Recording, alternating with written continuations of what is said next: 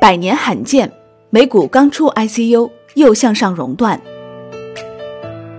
本以为是巅峰，没想到才开始。周一，油价雪崩引发全球股市踩踏式暴跌，美股出现熔断，全球市场见证了历史。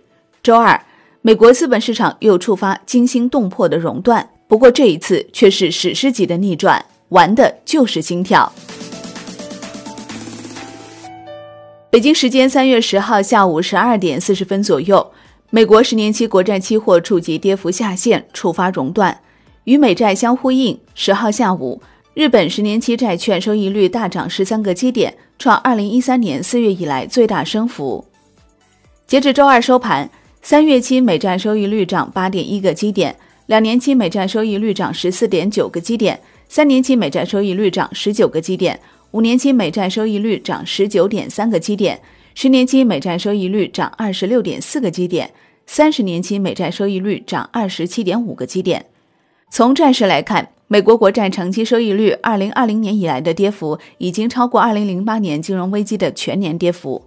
二零零八年，美国十年期、三十年期国债收益率分别下跌百分之四十五点零一和百分之三十九点九六，而截至三月十号上午。美国十年期、三十年期国债收益率今年以来分别下跌百分之六十六点八一和百分之五十四点四二。风险资产和避险资产是一对跷跷板，在以国债为代表的避险资产价格开始回落时，股市开始反弹。北京时间三月十号晚十八点左右，作为美股的先行指标，美股三大股指期货持续拉升，标普五百指数期货涨近百分之五，触发交易限制。道指期货涨近一千一百点，纳指期货涨百分之四点七。触发交易员限制意味着在隔夜时段的剩余时间内，该合约不能以更高的价格进行交易。不过，价格等于或低于该门槛的交易仍可进行。日内美股各板块盘前股价全线反弹，科技股表现强劲，苹果、亚马逊涨超百分之五，微软涨近百分之六。周一遭重挫的能源股也大幅拉升。埃克森美孚盘前涨超百分之九，四轮贝谢涨近百分之十二。虽然周二全球市场情绪有所缓和，但经历了周一的暴跌，市场担心冠状病毒全球扩散叠加油价下跌，有可能将全球经济拖入衰退。Wind 对标普五百指数自一九二九年以来十个熊市进行分析，熊市下跌平均持续二十四个月，并导致百分之四十四的跌幅。在围观隔夜美股凶猛暴跌后。周二，A 股市场表现备受期待。虽然当天上午早盘开盘，三大股指低开低走，市场表现低迷。不过，临近午盘收盘前的最后十分钟时间，三大指数意外翻红，走出了漂亮的 V 型反弹趋势。截至收盘，上证指数涨百分之一点八二，盘中一度跌超百分之一；深成指涨百分之二点六五，创业板指涨百分之二点六六，盘中一度跌近百分之二。两市成交额再次破万亿。A 股共有三千一百三十七只个股上涨，一百三十九只个股涨停，赚钱效应极好，情绪明显回暖。盘面上，A 股的人气板块科技和券商板块双双回归，有效拉动了市场的人气。外资作为我国的 A 股的主力资金之一，持有 A 股的市值已经超过了两万亿元。而目前，外资主要通过深股通、沪股通的北上资金渠道流入较多。从二零一九年以来的操作来看。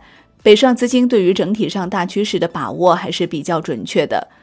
周二，北向资金净流入三十点九七亿元，在此前两天，北向资金分别净流出约三十点四二亿元、一百四十三点一九亿元。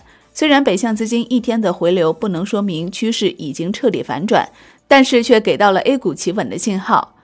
A 股的强劲表现也带动全球其他资本市场的反弹。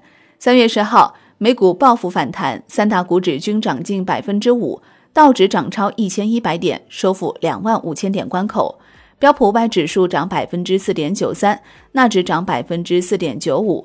不过，欧洲三大股指集体收跌，德国 DAX 指数跌百分之一点四一。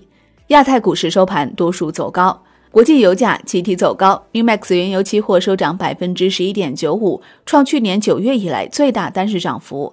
不油收涨百分之九点九五。最近全球市场波涛汹涌，大家更关心的问题是：全球性的金融危机又要来了吗？针对投资者的担心，招商宏观谢亚轩表示，二零零八年的金融危机是美国经济本身出现严重问题之后投射在资本市场。我们目前面对的还是疫情导致的一个冲击。新冠肺炎疫情本身会有一个从起来到爆发到回落的过程，需要一点时间等待典型国家疫情新增确诊数据回落，这需要时间验证。尽管目前表现市场调整快，本身是疫情的问题，不是零八年经济危机的翻版。全球市场遭遇重挫，A 股却意外展现韧性行情。不少机构也看好 A 股后市发展。国泰君安证券黄彦明表示，二零二零年上半年上证指数的运行区间应该是在三千到三千三百点之间，上半年预计可以摸到三千三百点。从现在开始，大盘应该是逐步站稳三千点，然后走向三千三百点的过程。随着风险偏好的上升，科技板块的走势已经起来了。日前，瑞远基金董事长陈光明在公开论坛上发表观点称，全球优质资产呈现资产荒态势。相对全球，中国的优质资产定价还不是很贵，若有高估，也是非常小面积的情况。对于影响市场的潜在因素，中短期来看，新冠疫情有全球蔓延的可能，需要密切关注。